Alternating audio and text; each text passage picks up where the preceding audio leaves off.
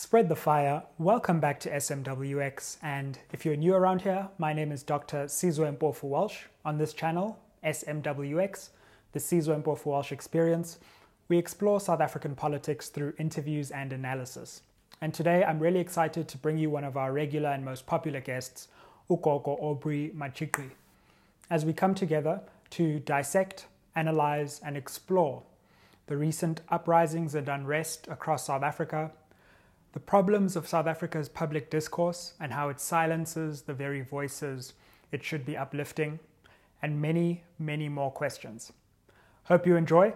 This interview will be broken into two parts, so make sure you catch both parts. Aye. The Sizwe Mpofu Walsh Experience Podcast. Aye. Aye.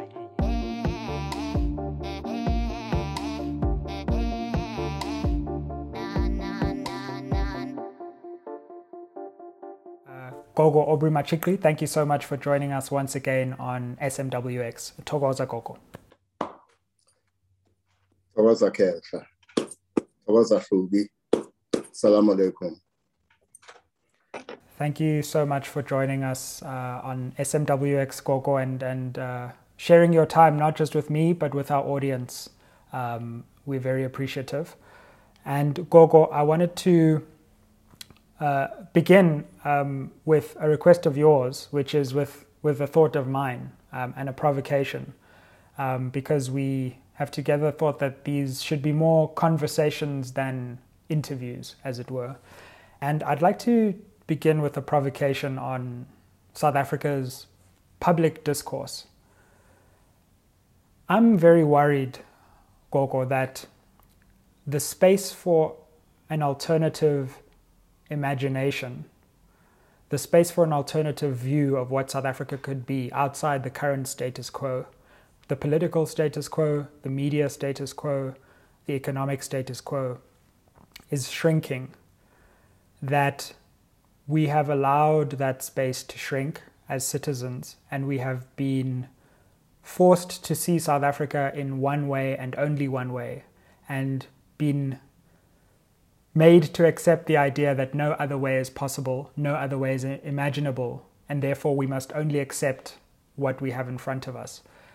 And this has caused a crisis, not just the political crisis, not just the economic crisis or the social crisis, but a crisis of imagination in which we are unable to see a different future at this moment.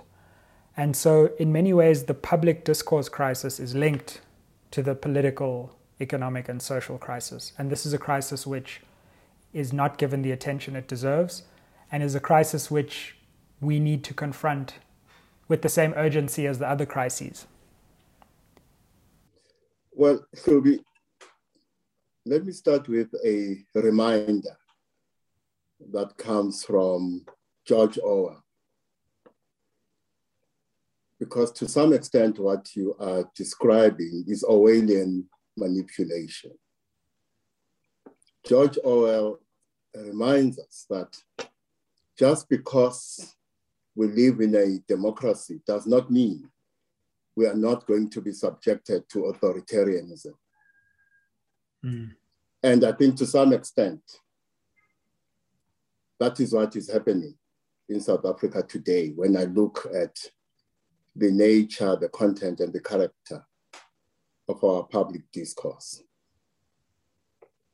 There, there is an attempt to create a canon of rational opinion.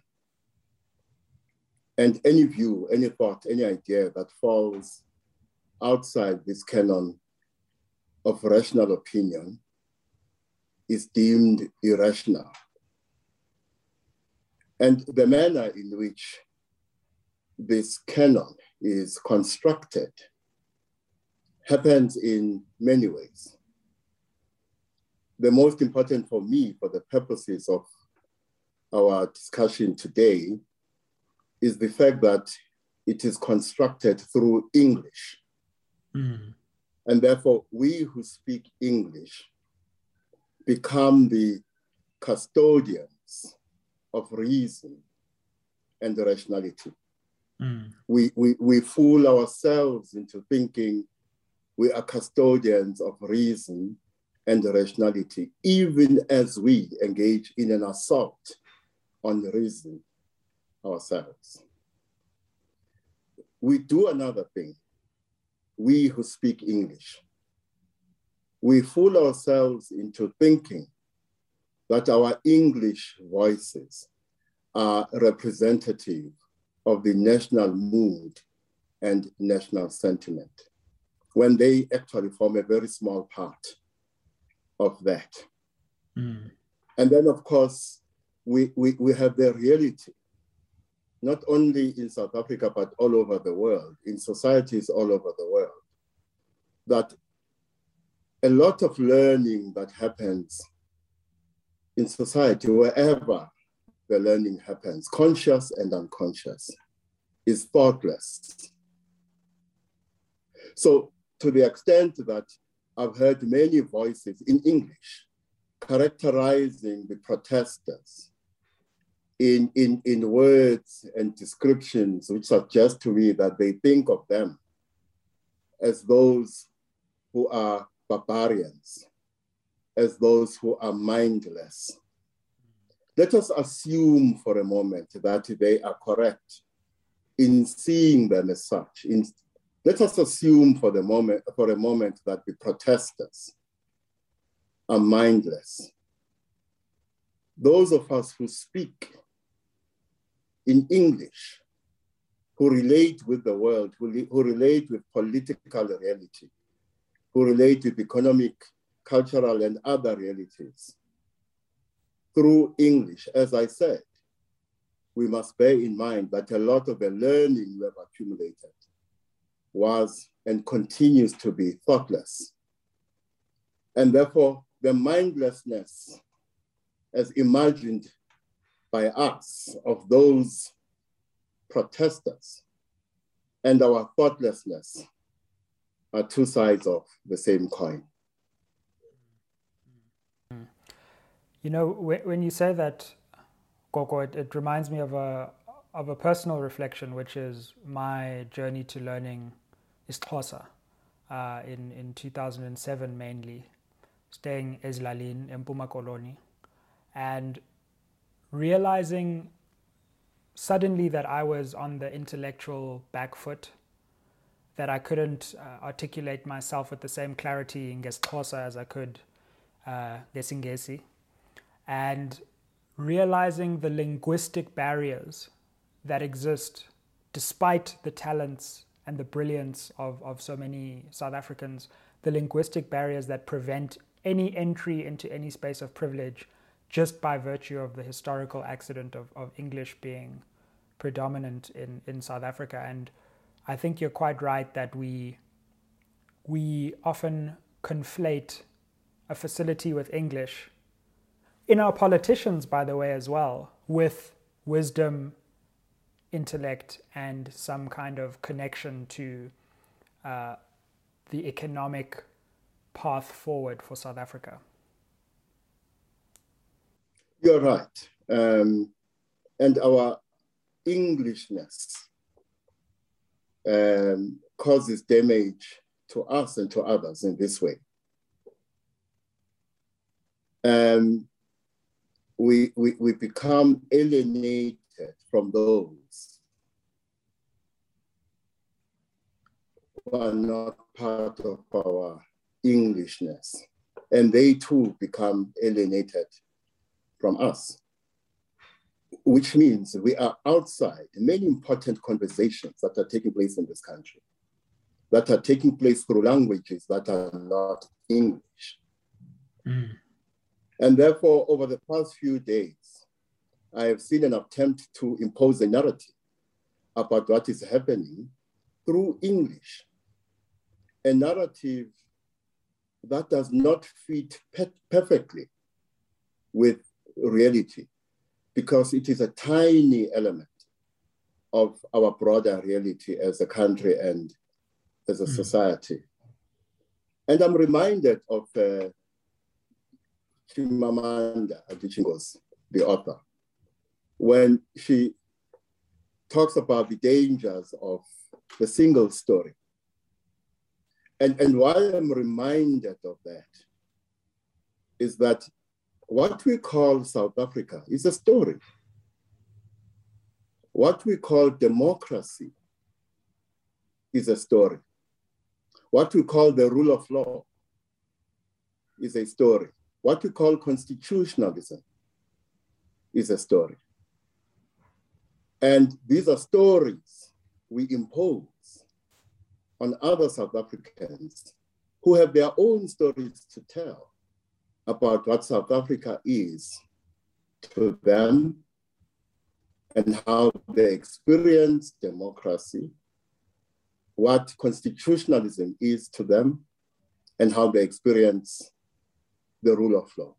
Mm. But of course, to the extent that there has been an attempt to impose a canon of rational opinion, another thing that has happened is an attempt to impose on us a South Africa that is a single story.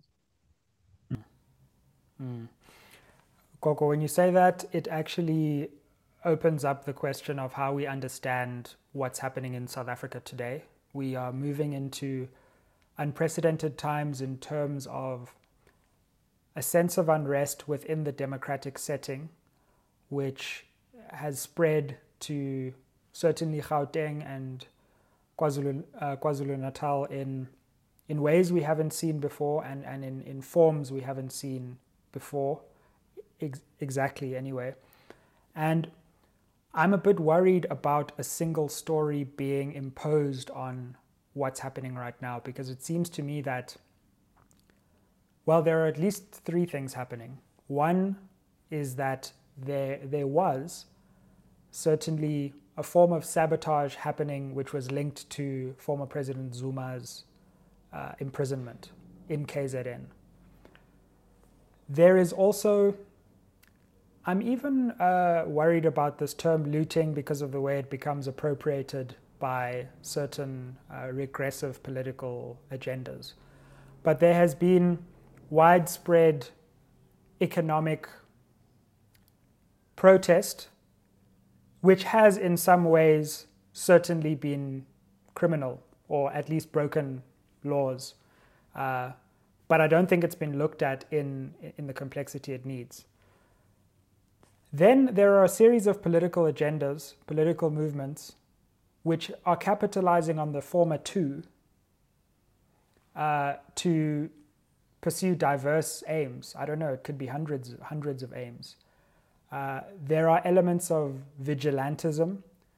There are legitimate calls for a different kind of economy. Uh, th- there is pure desperation. Um, and I have to say, it's not the violence that, that has moved me um, in this moment, but it's some of the images that I've seen of spontaneous acts of desperation to secure the basic means of survival. Um, and I just don't know how you can fail to be moved with all the other complexity and, and, and, and that's happening. And then I also have to say, although I've been moved, I've also sense, uh, felt a sense of, of fear because as a South African living in relative comfort, as a South African who has access to the English language, as we've said, one realizes that one is inevitably implicated in the discomfort of others and the desperation of others through one's own comfort in a society as unequal as ours. And so one feels a sense of fear that the status quo is unraveling or could unravel. So all these complex things are happening, and, and when we turn this into there are looters on the streets and we need to send the military in to quell the looters, we lose so much. Mm. Well, so we we we drive to exotic spots around the country to save the white rhino and the black rhino. and along the way, we are blind to the poverty and the inequality that is crying out for attention. There, there, there is something that is numb about our spirit, particularly those of us who are privileged. And that numbness finds expression in a blindness, our blindness to poverty, hunger, inequality, and preponderantly realities that have the face of a woman, a Black woman. We are blinded by that. I know this is no longer fashionable, but I'm going to do it anyway. It is Karl Marx who says privilege blinds one to reality. So that's one of the dynamics. And you are right. This story of what is happening in South Africa today is a story of many stories. Not all of them make sense because they're so contradictory and they conflict with one another to some extent. And so, what do we do? We choose the convenient story, and because of our position, we're able to impose it, and it becomes the dominant story. When I look at what the media has been doing, it is very clear to me that there we have an example of how thoughtless the learning that takes place in society has become. There is an uncritical regurgitation of popular and dominant thoughts in our engagement with the reality that is in front of us at the moment. Mm. And that is why, at first, these South Africans were protesters. Then they become looters. Then they become thugs. Then they become mindless Zulus, driven by a narrow and irrational Zulu nationalist impulse.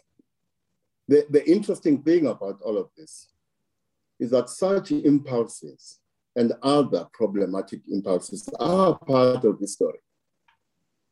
But we elevate them in order to impose a particular narrative. And, and the media has been complicit. Or let me put it this way too many in the media have been complicit in the, in the imposition and elevation of this narrative over others that coexist with this narrative. Take, for instance, how we try to impose a particular conception of the rule of law, a particular conception of um, constitutionalism, in order to impose particular ideas about the content of the constitutional court judgment on the basis of which former President Zuma is sitting in jail today. It seems to me in the two in the in, in, in the two words or three words, my, my arithmetic ex, uh, escapes me. Four words actually, the rule of law. The emphasis is not on law, the word law. The emphasis is on the word rule. I can use many other words to replace the word rule. For instance, I can call it the imposition of law.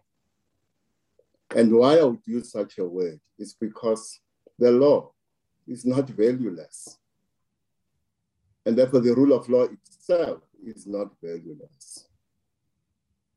To some extent, the rule of law is an imposition precisely because it is the product of a dominant way of being, a dominant way of seeing, a dominant worldview. And therefore, it is not valueless. it is value laden. And what frightens me, going back to George Orwell, when he says, just because one lives in a democracy does not mean that one will not be subjected to authoritarianism. To some extent, this is afoot in South Africa because alternative views, views that do not coincide with the dominant narrative, are being squeezed out mm. Of our public space by the judiciary, by judges, first of all, by politicians, by the media, by commentators of different kinds. But that's what is happening. The alternative view is being squeezed out of our public discourse. For instance, how can it be that we cannot see that whatever you think of former President Jacob Zuma, that judgment, the, the, the majority judgment, is decidedly unjust in relation to Jacob Zuma. Let us imagine for one moment that the penalty for contempt was the death penalty. So this man would be going to the gallows when he had not been subjected to a trial leading up to that sentence. So let's, let's just imagine that the penalty for contempt was capital punishment. One hopes that if those judges are listening to me, they then imagine that their own reasoning would be of a higher quality than what is contained in that judgment when it relates to whether former President Jacob Zuma was treated by them justly or not. I, I take the view that justice must be reserved not for the salt of the earth amongst us, not for the best amongst us. It must be reserved for the worst amongst us. And I'm not saying Jacob Zuma is the worst amongst us. There are worse people in this society than Jacob Zuma. But justice must be reserved for the worst amongst us. And that is how we must judge the quality of justice. They will say, as they say in their judgment, that we gave him a chance to come and make representations. And I will say, you, not him, are the guardians of our rights. And therefore, you, not him, are the guardians of his rights. And, the, and in this case, you were not the guardians of his rights. And others will say, Okoko is condoning corruption, is con condoning defiance. Um, and they will connect it to my earlier comments about the public discourse and say he is also condoning violence and criminality. I will say only one thing I'm not. Beyond that, I'm not prepared to justify myself. People must think what they want to think. But this is one example, our engagement of the rule of law, which shows that dominant narratives have implications because one of the things they can do is to create a climate in which an injustice and injustice in general becomes acceptable in the same way mm. that I look at what we are angry about, what the media, what journalists are angry about. They are angry about the burning of trucks, and that is bad. It should not happen. They are not angry about the fact that 50% plus of our population is food insecure. They're not angry about poverty. They're not angry about inequality and the other social and economic injustices that our people face. Those things don't make us angry. Jacob Zuma does, because amongst other reasons, we must focus narrowly on Jacob Zuma because the alternative is to have deep and honest conversations about the state of a nation. You know, when you say that, Gogo, you, you, you bring to mind what I've been fearing as well, and that is that in many ways it feels to me like South Africa is fighting the last war in the present. And we are numbing ourselves to the present war by soothing ourselves into thinking that we are winning a war that is in the past. So we are blind to the ANC corruption of the present, which in many ways has reached such a form of sophistication that it makes the Zuma tenure look like a bring and braai. We ignore that because the Zuma form of, of corruption which pertained in the ANC under Zuma's leadership, is now the subject of public scrutiny to the detriment of the public scrutiny of the present war. So, in, in waging the, the last war, we think we're winning the current war, and in fact, we, we aren't. And, and this is why I think, to be honest, once again, from a personal perspective, I've seen very interesting things that I've never seen before up close because my father's representing President Zuma. Um, so I've seen some of the abuse that comes to me and to him um, for his decision to provide the constitutional right of legal representation, even for someone which he has publicly disagreed with. Um, and I've been quite startled at the amount of abuse. Um, not directed to President Zuma, directed to me or to him for choosing to represent him legally, which is a constitutional right. Um, and Lord knows I have criticized former President Zuma. Um, I'm not a fan of his tenure. I'm not a fan of his brand of political leadership. And uh, I've written ad nauseum about my problems with Zuma and the Zuma regime and the Zuma era. But at what cost do we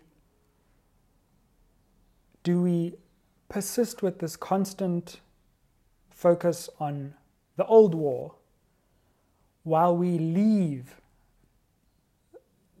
those who actually hold power today aside from our scrutiny?